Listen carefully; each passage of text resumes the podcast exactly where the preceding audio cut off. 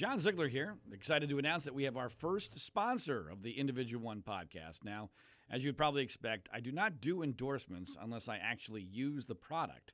And I just started using this one. It's Imbue CBD.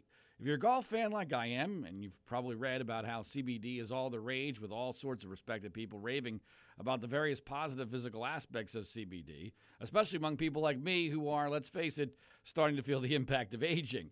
Recently, I started trying multiple products from Imbue CBD, and I can already tell that, among other things, I am for sure sleeping more soundly. And my wife says she loves the Imbue CBD facial cream, although, to be honest, she doesn't need it. In case you haven't heard, CBD is the powerful extract from the hemp version of cannabis. And while it may offer many of the health benefits of marijuana, there's no high, it's legal, and doesn't require a prescription. The source I trust for CBD is Imbue CBD. This is a top of the line product and classy in every way. Consequently, Imbue CBD is not inexpensive, but I got you a discount to explore all the many ways CBD might be able to help you. Go to imbuecbd.com and get 25% off when you enter John Z. Again, enter John Z for 25% off at imbuecbd.com. That's imbuecbd.com, promo code John Z.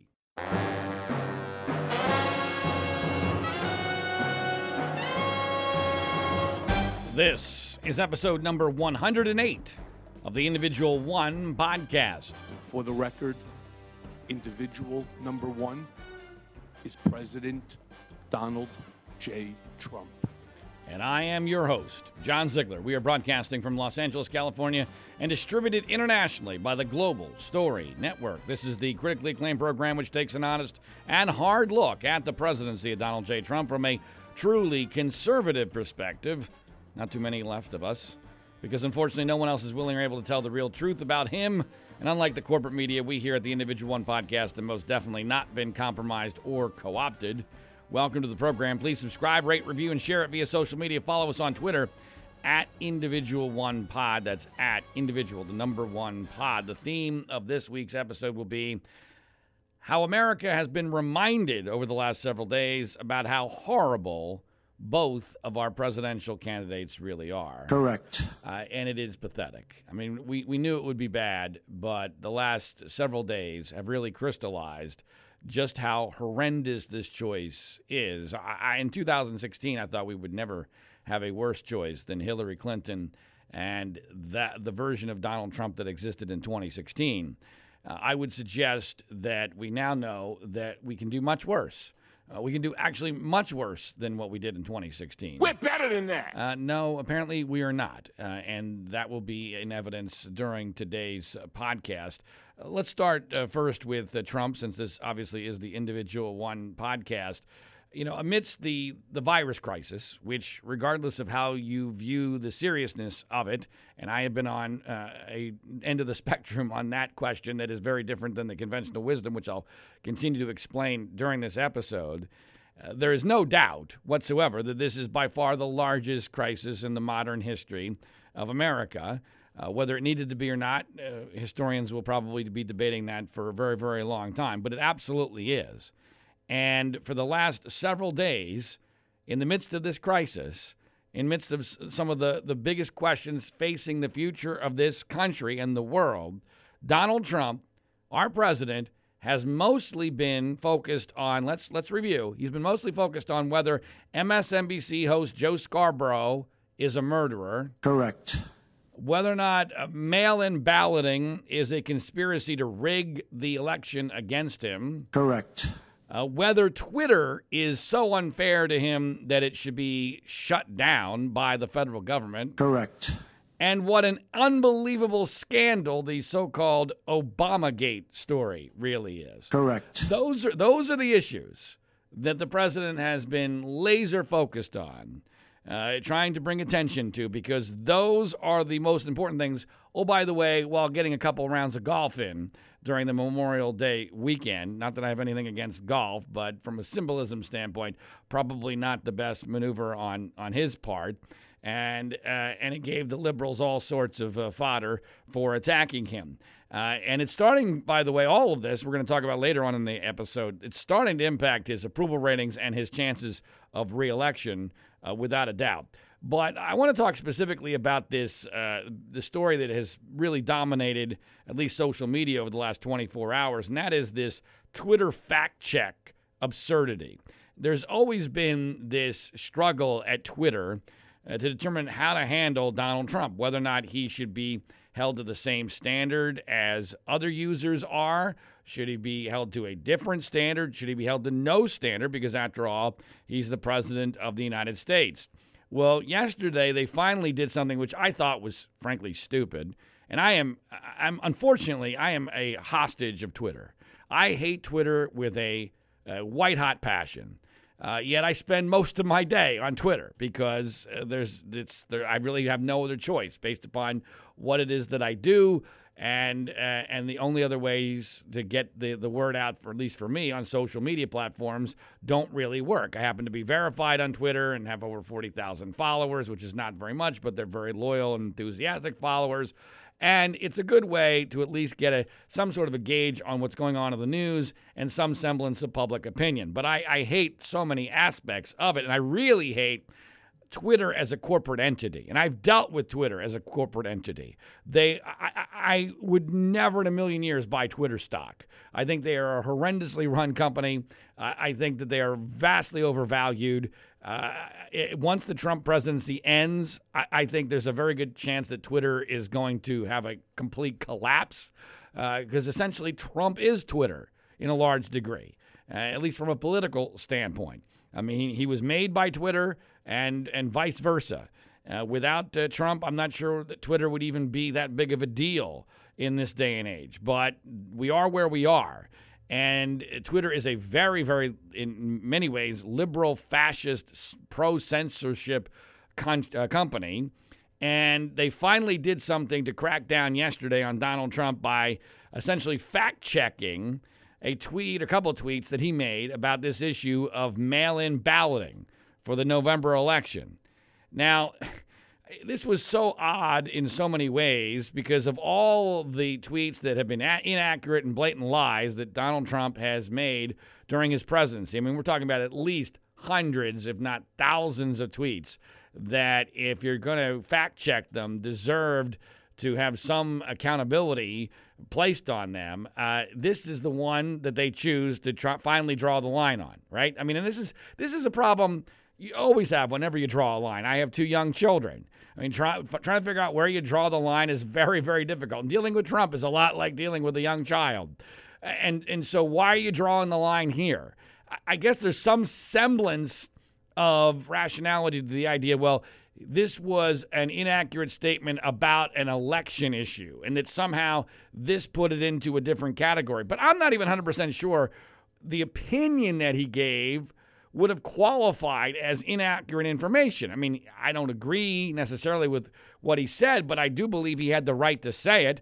Uh, he he is the president of the United States, and he has an opinion that what's happening with the mail-in balloting in a lot of these states is going to be a problem with regard to corruption, and it will uh, invite uh, fraud. Now, there's not a lot of evidence that that's actually it happened in the past or would happen in the future, but I get what he's talking about. It absolutely, in theory, does open up the, the system for more fraud. Now, let's be clear the real problem is, and this is why it's happening in Democratic states, is that Democrats believe that the easier it is for people to vote, the more Democrats will vote right? I mean, that's always been the premise. Although, I'm, you know, I used to buy into that premise, but that was before the Republican Party was dominated by a different demographic. I love the poorly educated. And, and so I'm not 100% sure that that's as accurate as it once was. But, but look, uh, there's no question that by and large, historically, when more people vote, it tends to be good uh, for Democrats. And in modern times, the last several election cycles until 2018,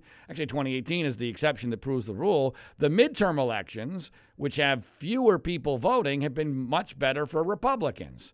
And the, the, the, general elections, where you have more people voting, tend to be better for Democrats. And so that's really what's driving the bus here. But I, as far as what Twitter did, I thought it was a horrendous precedent. I mean, so now you're going to create a situation where if you don't fact check uh, a a president's tweet, you're uh, essentially saying that it's true, right?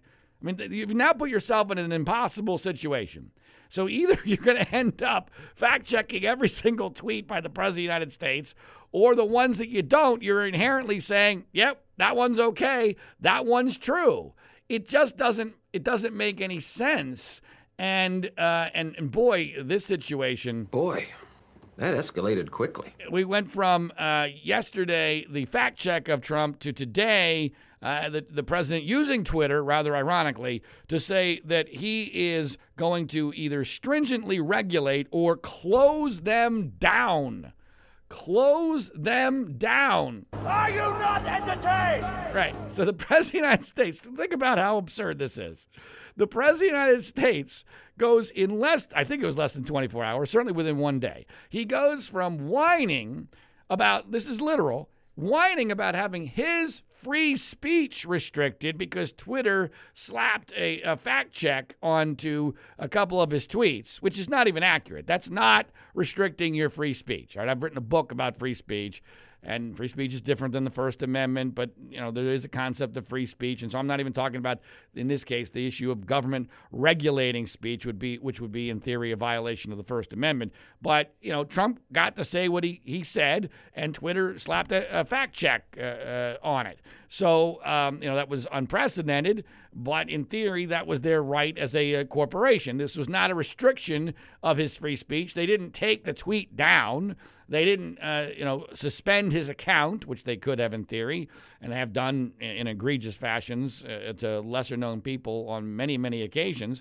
And so, uh, so Trump was wrong yesterday when he claimed that his free speech was being infringed upon. But then today, he goes and threatens to actually create a real free speech First Amendment violation. Correct. I, I mean, if that because that's what literally the First Amendment is about.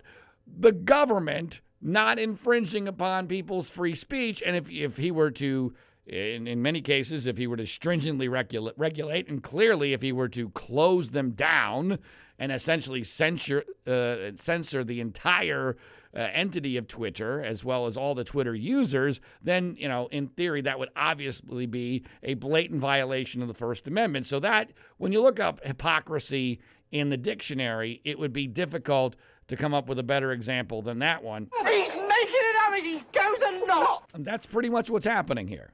And, and this is in the midst of a major crisis. Uh, who we are as a country is literally being shaped on a day to day basis. Whether or not we're even going to still exist as anything resembling the United States of America is being decided on a almost hourly by hourly basis and the decisions that are being made. And this is what the president is concerned about. This is what he's outraged about. And that and the, the insane Joe Scarborough obsession and the, the, the Barack Obama uh, alleged scandal uh, obsession. Uh, it's it isn't it's ups, it's absolutely insane making. It's it's unbelievable. It's it's just flat out ridiculous. But this is where we are, and it's a you know it's a good reminder because I have I'm sure listeners to this podcast have been wondering, well, why has John been, uh, you know, a little softer on Trump lately? It's because I've been so terrified by the Democratic reaction uh, to the virus and to the shutdown. And you know, as much as I despise Trump, I've been like, okay, whoa, whoa, whoa, wait a minute, hold on a second, which is worse here? And I don't know which is worse, but it's been a heck of a reminder about why Trump is as horrible as he is and how horrendous a second term would be with no guardrails, no accountability, no uh, election, no nothing to stop him, impeachment already having been used. It, it would just be a, a, a, nightmare beyond a nightmare. Uh, but you know what? As bad as that would be, there are still bigger issues facing us because of this entire uh, virus crisis. But with regard to Trump, eh, never ever forget, and I never have forgotten, that Trump is an undisciplined child. That's what he is at his essence. He is a child. And that's why he never learns. That's why he cannot be held in check for uh, longer than a, a short period of time. And you know, if he was remotely smart, if he was remotely disciplined, if he remotely knew what he was doing, All he should be talking about right now is reopening this country as safely as possible and supporting those governors who are reopening and so far have had some success in doing so. That's what he should be focused on. He should be creating a narrative, if he really wants to get reelected, he should be creating a narrative that is conducive to that. This kind of whining is not. It's not at all. In fact, I believe his only legitimate path to reelection at this point is essentially vetting, betting against the virus. He must bet against the virus from this point forward. Uh, he must take advantage of the fact that the Democrats and Joe Biden are now completely, totally emotionally and politically invested in the virus being the worst thing that has ever happened, and that we must do everything we possibly can to save all lives, including shut down our economy and destroy our way of life. He must bet that that is an overplay, which I've said many, many times. Democrats will always, always, always overplay their hand. Trump must bet that that is an overplay and that by November, they're going to look like morons, that they're going to look like uh, fascists, they're going to look like wimps. That is his only play. Now, if the virus is not under control, uh, during that period of time or, or come uh, late October, early November, that bet will fail regardless. But that to me is if if he really wants to be reelected, that's his play. That's his path. And I just want to make sure, because I've, I've, said it many times in the past, but I want to reemphasize it because sometimes it gets lost in, in me trying to be as objective as I possibly can about where we are on this whole virus situation. There is absolutely no doubt in my mind that this is Trump's fault where we are today whether or not it's because of how he handled the virus, and there's absolutely things that he should have done that he didn't. If we had more testing at the beginning of this, we would have had a better idea what we were dealing with. Maybe there wouldn't have been as much panic. Those of us who were saying don't panic would have had more data to back us up. Uh, the experts wouldn't have been uh, so terrified of this this boogie monster of uh, on a runaway uh, unmitigated exponential growth and death that we saw in New York. Everyone wouldn't have thought necessarily that every that every part of the country was going to be like the greater New York City area. A lot of that is Trump's fault, or at least his administration's fault. Uh, but you know what? I, I'm also of the belief that government in general may not have that much control over this thing. It, it has been distressing to me to see so many con- so called conservatives, especially now never Trump conservatives, who uh, really are having their, their view of all this impacted by their hatred of Trump and, in some cases, their uh, career self interest in Trump going down, and therefore, and them never saying anything remotely uh, that could be perceived as being pro Trump.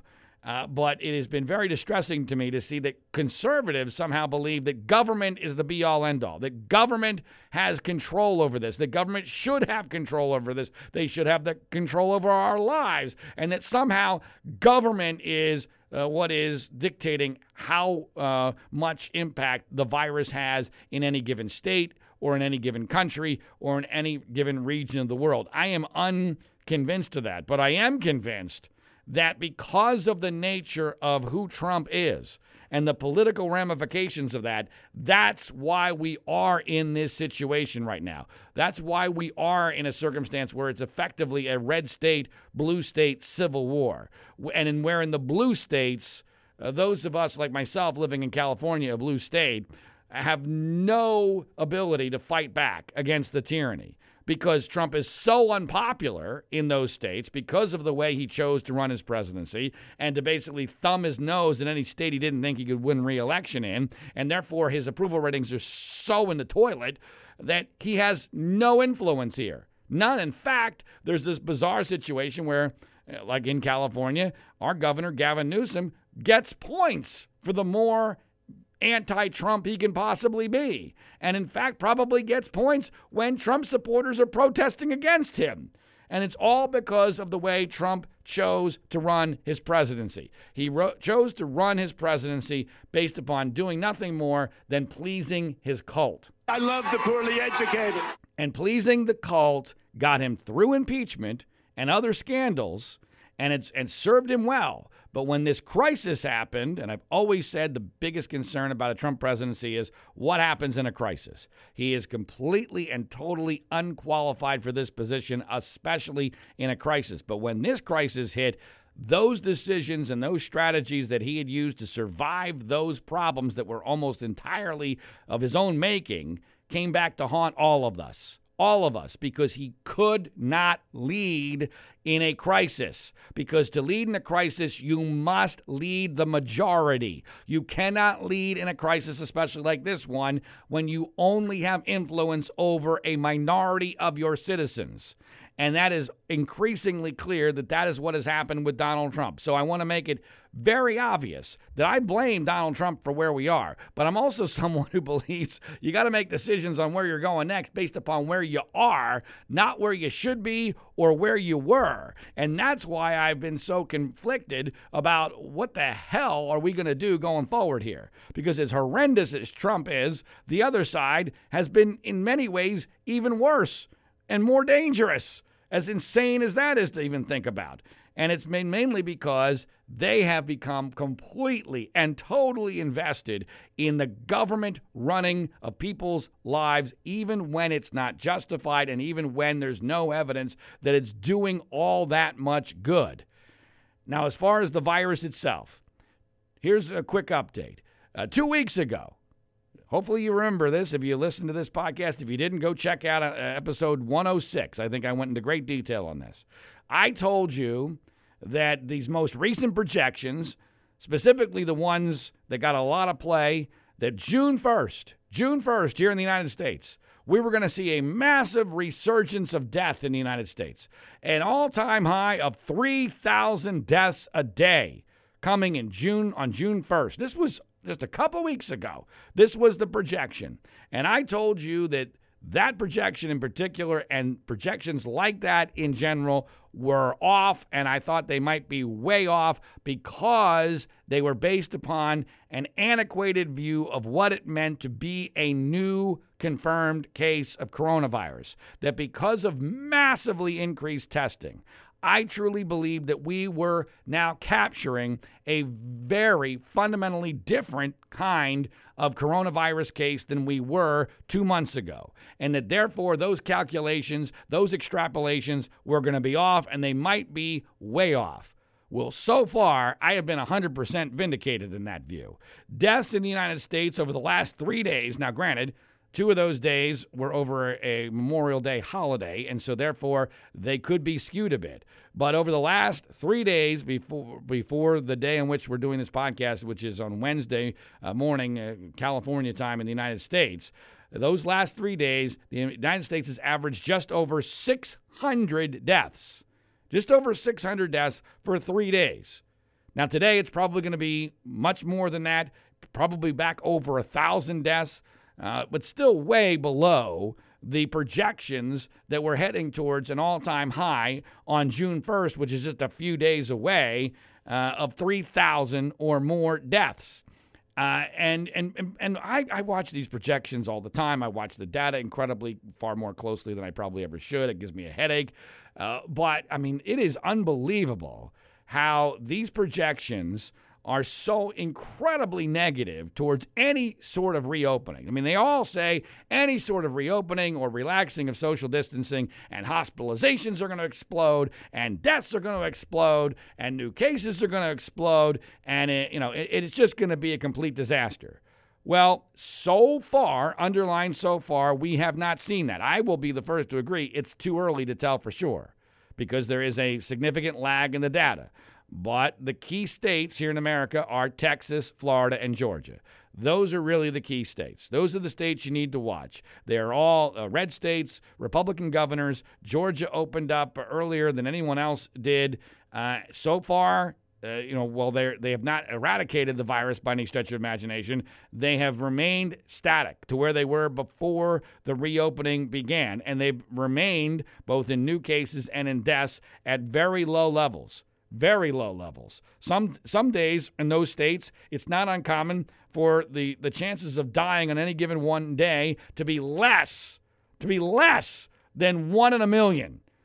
Sometimes it's 1 in 2 million depending on the day if it's a particularly good day. I mean, it's just unbelievable. I mean, you you, it, you have, you know, better chance certainly of dying in a car accident uh, in, in, some of these days than you do uh, of dying of coronavirus uh, in some of these states on, on good days. Now, on, other, on bad days, it's it's not that uh, and anywhere close to that. But the reality is, it's nowhere near the level of what it would need to be to justify a continual shutdown of entire of the entire uh, life and their system of of of the way our society is supposed to work, our economy, everything else. I mean, that is that is maybe the number one part of all this that's been lost is our perspective. Our perspective is completely lost. And that's maybe my number one argument. There's so many things about this where I am on the other side of the conventional wisdom and the popular people, the cool people, the smart people. Uh, but number one is how about some damn perspective? I mean, there's been so much attention about the 100,000 deaths now in America. And that's a big number. It's bigger than I thought it was ever going to be.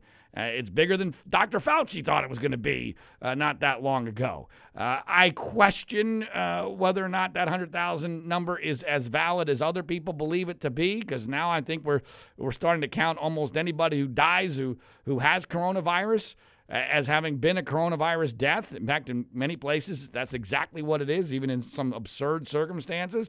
But I'm willing to accept that somewhere around 100,000 people have died in this country of the coronavirus or, or with the coronavirus.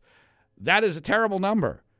But even that number is completely out of perspective I mean, there, there's so many elements of that number that people have lost their minds over. There's still people that are comparing that to war dead. I mean, we just had Memorial Day weekend. We just had the Memorial Day weekend where uh, the New York Times published on its front page the names, now not all because they couldn't fit them, but uh, of a portion of those who died of the coronavirus as if it's war dead on Memorial Day weekend. You cannot be serious. Uh, there are so many differences. I mean, I, I, used to think that, wait a minute, hold on. This is an argument not even worth engaging in because people can't possibly be this stupid, right? They can't possibly be this stupid, can they? I love the poorly educated. But I guess they are because even, you know, the New York Times, they're invested in this narrative. And so now th- this idea that somehow 100,000 coronavirus deaths is even in the same stratosphere as like 100,000 war deaths. I mean, we lost uh, 8,000 people, for instance, in Vietnam. A lot of people have used that as the example. Well, uh, uh okay, first of all, there's the fundamental difference between getting killed uh, by an enemy while fighting for a cause. Now you can argue whether or not the cause is worth dying for, but there was an actual cause. I mean that. I mean that's not the way the virus is working. This is not. I mean, do, do, I even need to explain this? I mean, is, it, is this is this a tough concept for people? But even if you take it out of the theoretical difference between a death in war and a death of natural causes, can we at least talk about the age issue here? I know this is this is verboten. I know we're not allowed to talk about this. Blasphemer! Uh, but um, the reality is, and we can't find the actual stat. It drives me absolutely crazy. I've, I've asked dozens of times on social media, and I cannot find a reliable way of figuring out a very basic answer to a very basic question, which is what's the average age of Americans who die with or of the virus? He said it again. Uh, that that is a really basic question, and I find it fascinating and instructive that we cannot get an answer to that. And and folks, trust me, we cannot get an answer to that. The data is not available to get an answer to that question. You would think that that would be one of the most important questions we would ask in all this. So, okay, we have 100,000 deaths. That's terrible. Wow. Um, okay, tragic. Um, so, can you tell me how old how old the people were who, who died? Um, no, we, we can't tell you that. Uh, we can only tell you that in, in some uh, states and in some countries. Uh, like, for instance, Massachusetts. Massachusetts has pretty good data, and they're very transparent for whatever reason. I don't know why. Uh, they, are a Democratic state with a supposed Republican uh, governor. My father lives there. They're very restrictive, uh, uh understandably so, because they've had more virus cases than most places have especially in the Boston area. But the average age, according to the state of Massachusetts, of those who have died is 82 years old. 82 years old. 82 years old. 82 years old. In a country where the uh, life expectancy is, depending on whether you're a man or a woman, somewhere around 74, 75 years old. Maybe a little bit more if you're lucky, depending on your demographics. Okay. Now, everyone always immediately says, "Whoa, John! Oh, oh, oh! You're, you're, are you saying that it doesn't matter when old people die?" No, no, I'm not saying that. Uh, no, it obviously matters. My, my, my father, I just referenced, is about to turn 80. So he's he's right in this demographic in a place that's been hit pretty hard.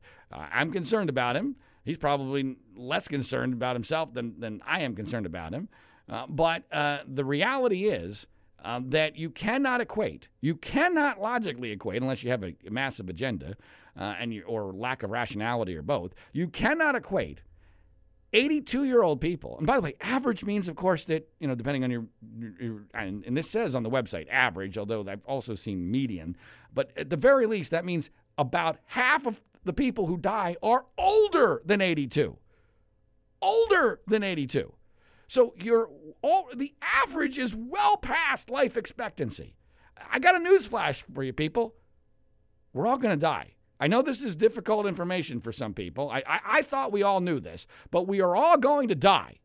But you cannot equate when someone dies well after life expectancy. And oh, by the way, in Massachusetts, the other amazing fact not only is the average age 82, but the percentage of those who have underlying conditions, in other words, major medical issues unrelated to the coronavirus, 98%.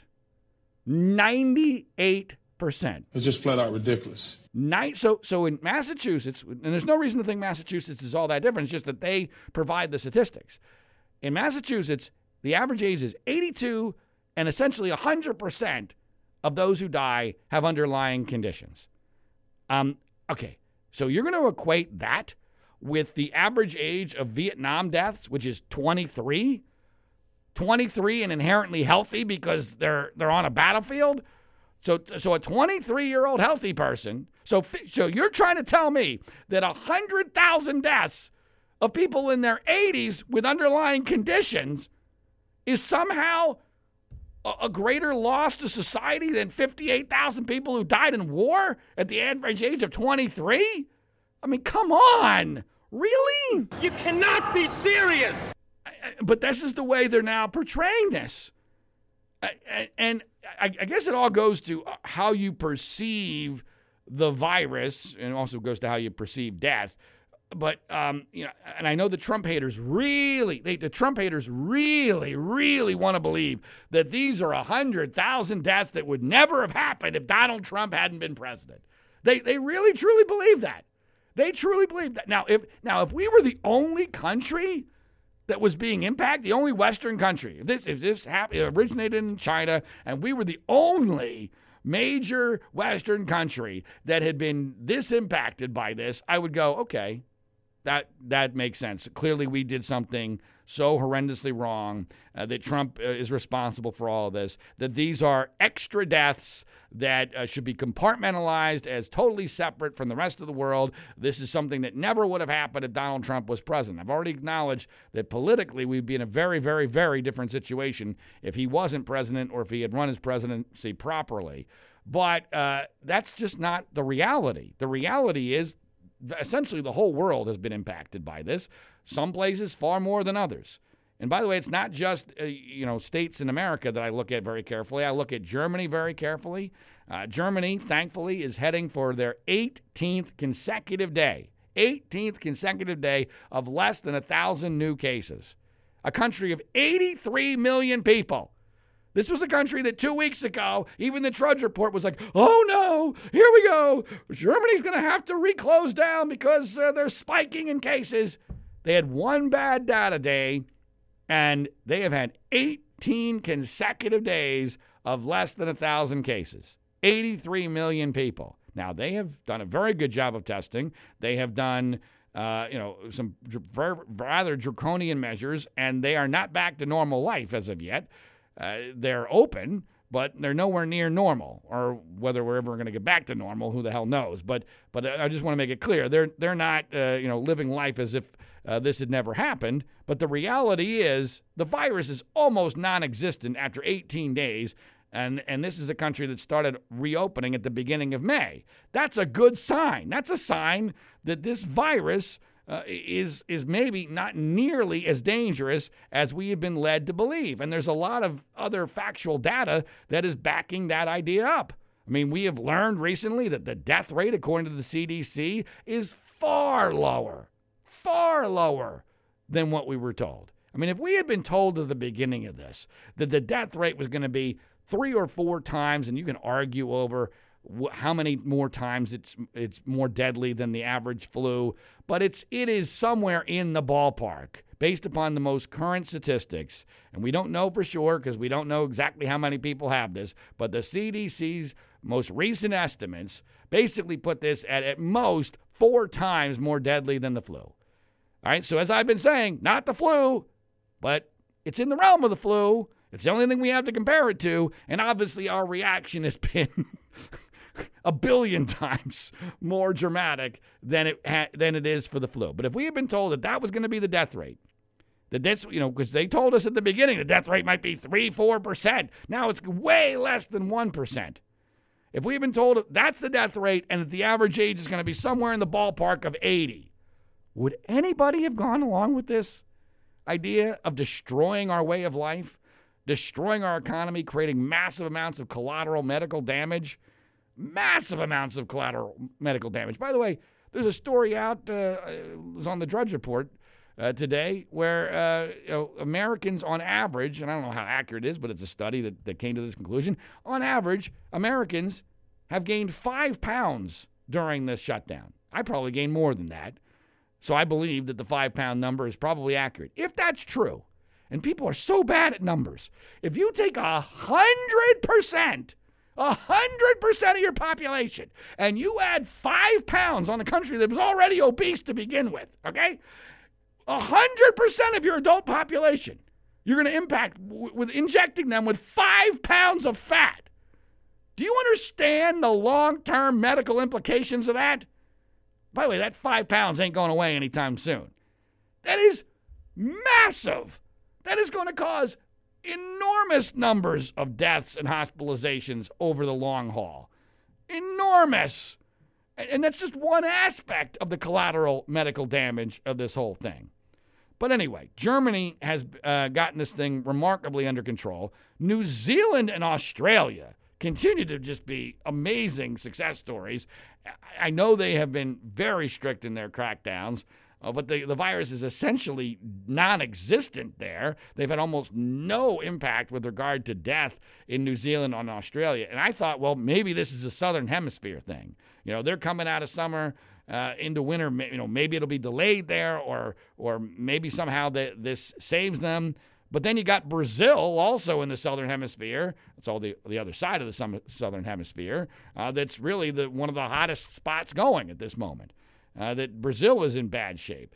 Uh, and then otherwise, otherwise in, in Europe, you still have the United Kingdom and Spain that are struggling mightily with this. So it's you know it's different all over the world, but it's it's clearly influenced the entire world. And I'm becoming more and more convinced that a couple things. One, that government has very little impact over this.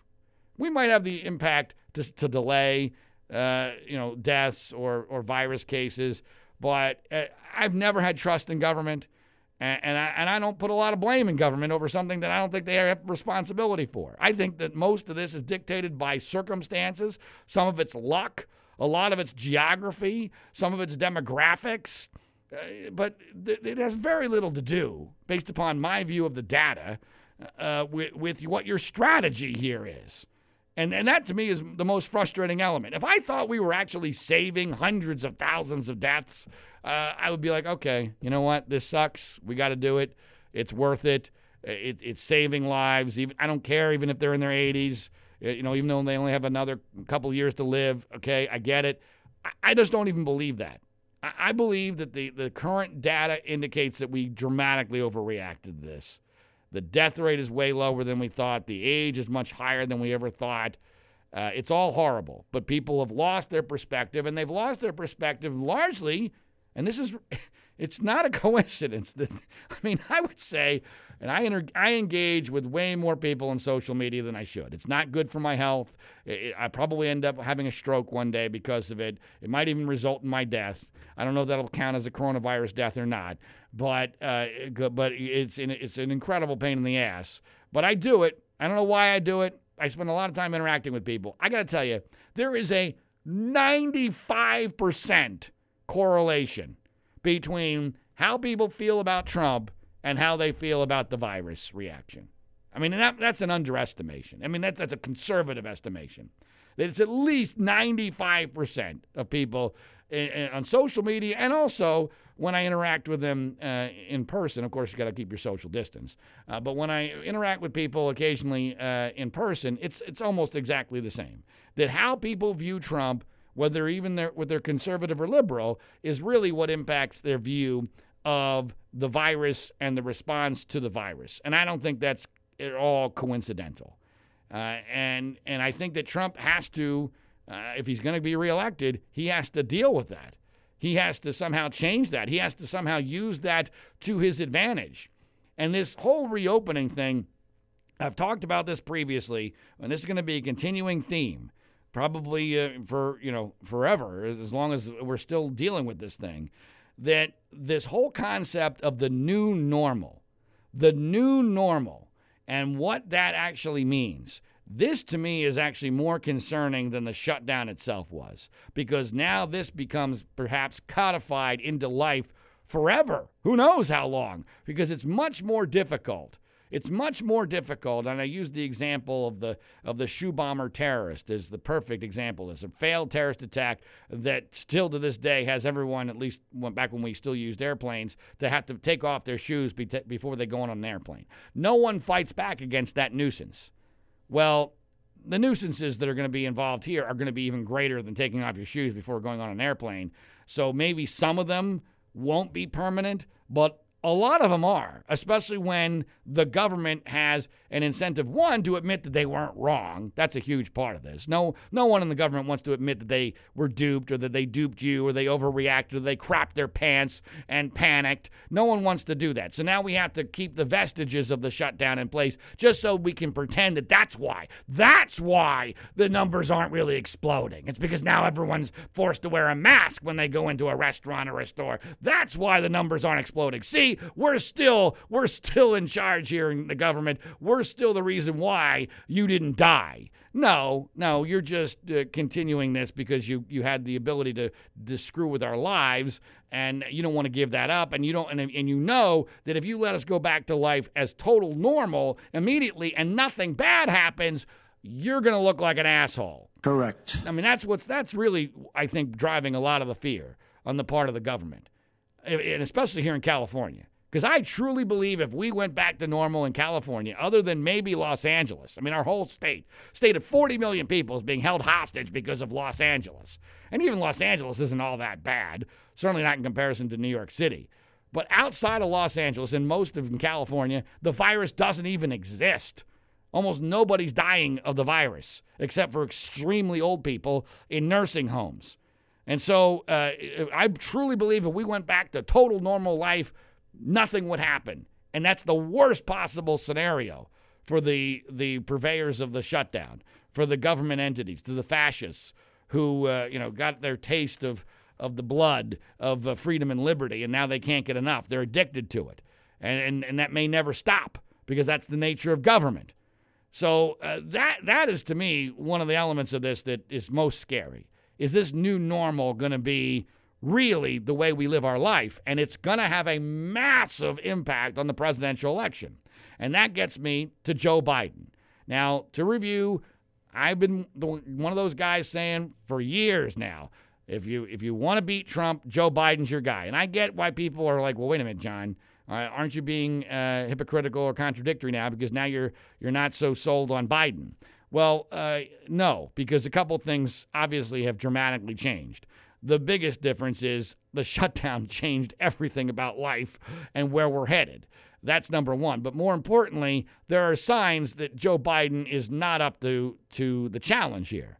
Uh, he is not, uh, you know, I, I, was not expecting, and I've used this uh, metaphor before during the uh, primaries when I thought, oh my gosh, Biden doesn't have it. He's not going to win. Amy Klobuchar is the only person they got left that can actually beat Trump, who's not insane. And Democrats ought to uh, shift from Biden to Klobuchar, even though I knew that was never going to happen for a variety of reasons. But I used the analogy of a baseball pitcher. I was never expecting Joe Biden to be able to throw in the 90s. Uh, but I also wasn't expecting to, for him to be throwing, uh, you know, uh, 72 miles an hour uh, with no spin on the ball. Uh, I mean, uh, th- th- th- this was he was just throwing gopher balls, and he got saved because of James Clyburn's endorsement in South Carolina. The black vote jumped on. Uh, he won the nomination. It was the most remarkable turnaround in the history of modern politics, especially since he really didn't do anything. It's not like he had a fantastic debate performance. He just got the black vote behind him. Everyone else folded. Bernie Sanders uh, got in big trouble. Then the pandemic hit. They canceled the rest of the primary for all intents and purposes. And now Joe Biden's the candidate. By the way, Joe Biden's going to be the candidate unless he dies of coronavirus. Uh, there are a lot of people still out there that are not, not accepting that. But Joe Biden's going to be the candidate. And there were a couple things that happened this week uh, that are of note with regard to Joe Biden. Number one, as I predicted, it's already starting to happen. I told you the mask issue was going to be a problem for Joe Biden. I told you this. It's going to be a continuing issue. Now, right now, it might be playing in his favor. But Joe Biden finally came out of hiding, and of course, he was wearing a mask. He was wearing a black mask that looked pretty ridiculous. And of course, to the surprise of no one, Donald Trump mocked him for it. Correct. And uh, and of course the left is all thinking, oh boy, Trump is Trump is so wrong here. He's wrong on the issue, and Americans are in favor of the mask, and this is going to play to Biden's favor. And there's no fear of Biden look like looking like an idiot uh, wearing a mask uh, out in public because he's just showing that he gets it and that he cares about people and that he understands science, and uh, this is going to play to his advantage. You know what? Maybe it will right now. Maybe it will right now. But I am very skeptical, very skeptical that if the virus uh, is under control in any shape or form, way, shape, or form over the next several months, heading into the election, uh, uh, that Biden is not going to be dramatically handicapped by the mask because he's not going to be able to take it off because he's now invested in the mask. I mean, he's got his avatar on Twitter, him wearing a mask.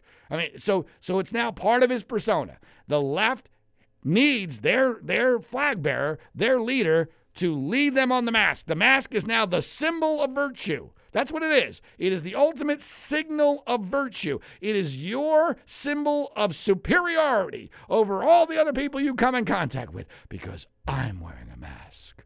I care. I am not selfish. I understand science. Get away from me you, you filthy uh, Trump supporter who is not wearing a mask. That's their view of it. And they'll point you to polls that say, well, most people are in favor of using a mask. And most people think that Trump should be wearing a mask. Yeah, yeah, yeah. Guess what? Um, when people talk to a pollster, they're telling a pollster on that kind of situation what the pollster wants to hear. They're going to give them the politically correct answer. And also, by the way, that's not the answer that matters. That's not the question that matters. The question is, when you see one presidential candidate walking around with a mask all day and the other not, and uh, you're hearing on the news that uh, you know 200 people are dying a day out of a country of 327 million people. Which one's going to look more presidential? Which one's going to give uh, the signal that they're the stronger leader? Which one's going to give the signal of what life is going to be like if they are elected? Are we going to be a, a country that wears a mask, or are we going to be a country that tries to get back to the way we were before all this? That symbolism is going to be exceedingly powerful. And you know what else is going to happen? People are going to get fucking tired of wearing a goddamn mask. It is a pain in the ass. And when they you know going along for months at a time and they don't know anyone who has died, and in most of the country they're not going to know anyone who has died from this, they're going to start to think this is bullshit. And so the mask, I believe, I believe that the opinion on the mask is going to change. But Biden is still going to be handcuffed, almost literally, by being forced to wear this mask. That's going to be a problem for him, as are his gaffes. His gaffes well, look, against the normal candidate, they would be huge. Against Trump, I think most people are willing to go, you know what? Who cares? It's not that big of a deal. I mean, here's one that's a doozy. I mean, this is this. Uh, I mean, I don't. I've defended Joe Biden on this issue of his alleged dementia because he he is always uh, battled with stuttering, and he has so he has a, a legitimate speech impediment. And look, he's old, so I, I give, cut him some slack on that. But this gaff right here, where you don't even know who you're running against, and I, I look, I've made lots of verbal gaffes. When you're talking without a uh, a script, as I do on this podcast, uh, for over an hour, oftentimes. Uh, you're going to say some dumb things. You're going to say some things that, that you didn't even realize you said. But this one, even if, if you understand those circumstances, is still a doozy. This was Joe Biden a few days ago on uh, why people should elect him. I'm prepared to say that I have a record of over 40 years and that I'm going to beat Joe Biden. Come on. Really? It's just flat out ridiculous. Oh, come on. I mean, I'm going to, what is it? What did he say? I'm prepared to say that I have a record of over 40 years and that I'm going to beat Joe Biden. oh, my God. You cannot be serious. The worst part about that is how emphatically he says Joe Biden. This is not you know, consistent with a slip of the tongue. He didn't immediately uh, realize his mistake uh, that he actually meant Donald Trump. He said he was going to beat Joe Biden. Again, does it matter to people, especially when you're running against Trump and uh, and you're in the middle of a pandemic? No, not really. But it is an indicator of potentially worse things to come. That's why I mention it. Now there is another uh, gaffe. I don't even know if you would call it a gaffe because frankly I think it was premeditated. That is far more impactful. It could be the most important thing that has happened in this campaign so far, depending on on how the dominoes fall from here. But Biden did an interview, and it's just amazing to me that he even did this interview to begin with. This was an interview with a black talk show host by the name of Charlamagne Charlamagne tha God. Charlamagne tha God.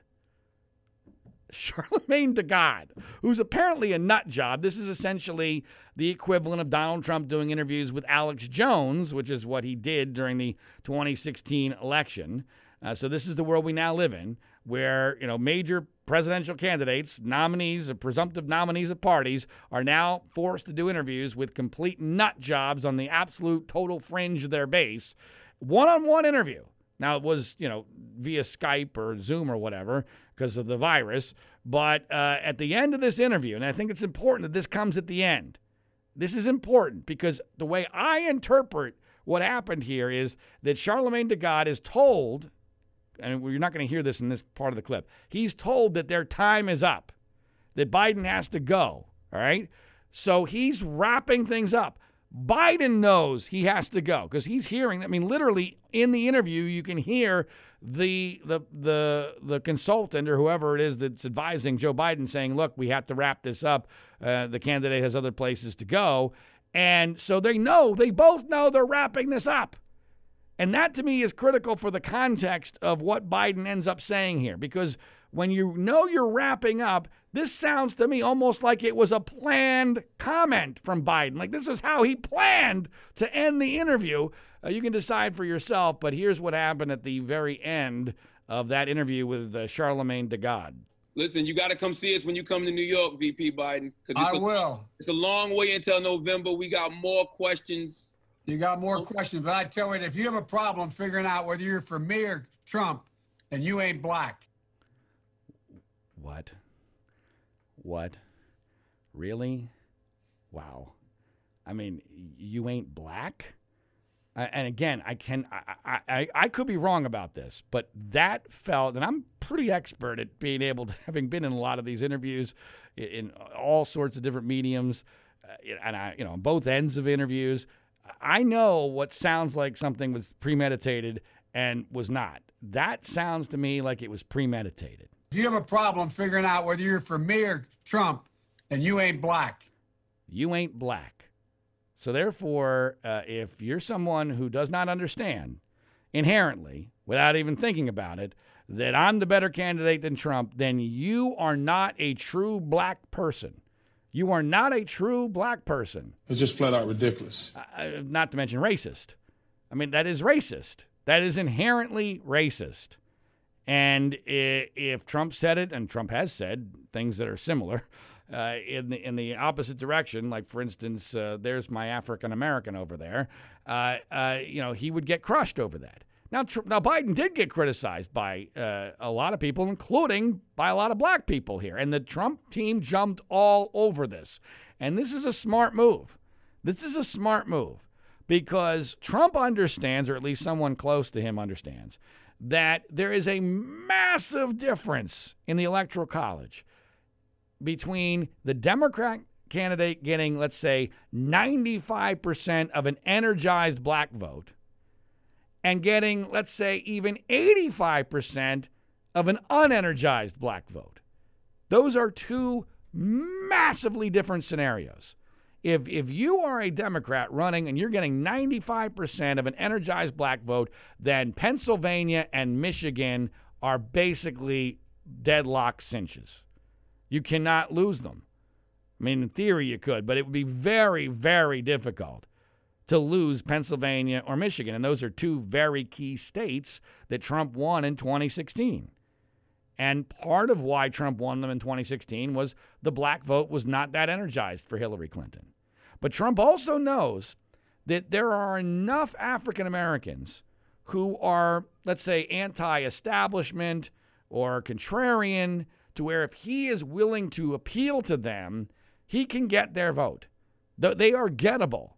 And for him to use this was a smart thing because he's essentially using this as, hey, you know, he's, he's targeting the 15, 20% of African Americans that might be open minded. He's saying, look, your guy is taking your vote for granted. He believes that you are obligated to vote for him because of the color of your skin, and that's racist. Uh, that's going to be effective, not with a huge portion of people, but with enough to potentially matter in the places where it matters, specifically Pennsylvania and Michigan, specifically Philadelphia and Detroit. And so this was a major blunder by Biden from an election standpoint, but the even more significant element of this, and this is the part that scares me, because I'm someone who still would like to support Joe Biden. Not that my support means a hill of beans, uh, eh, but you know, I would like to have a rooting interest in this election. I don't want to hate both candidates. I really don't. And the only way for me to feel really comfortable that I can see in in in supporting Joe Biden or rooting for Joe Biden is if he picks Amy Klobuchar as his vice presidential nominee. And as fate would have it, it was only the day before this interview that one of the major news stories was Amy Klobuchar is one of a handful of female candidates. So it's obviously going to be a female.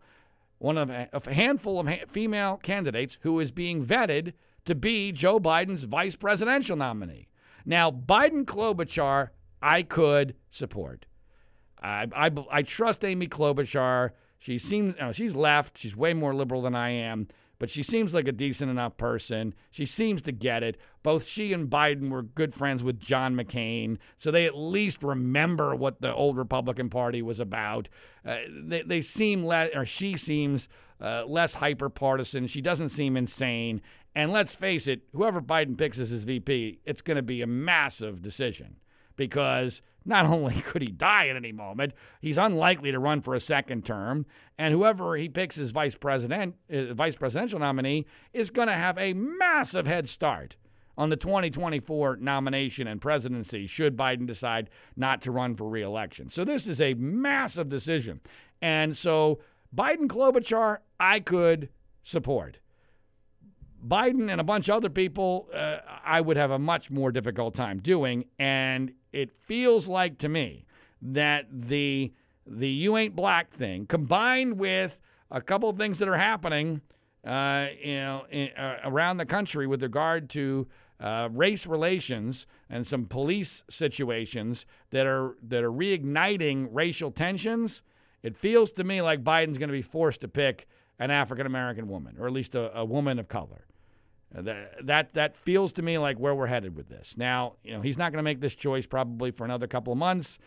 The circumstances could change, But if he were to pick right now, I would be kind of shocked if he picked Klobuchar because I feel like he's going to feel pressured into making sure he's not looking like he's taking the black vote for granted and he's going to throw them a bone. He's going to say, okay, I hear you. Uh, I'm not only just going to go with a female, which is inherently, inherently sexist and irrational world that he's already decided it's going to be a female, but I'm going to go with a female person of color, which of course inherently is racist uh, and inherently diminishes the the selection because you're basically saying, "Yep, I chose you because you don't have a penis and because of the color of your skin."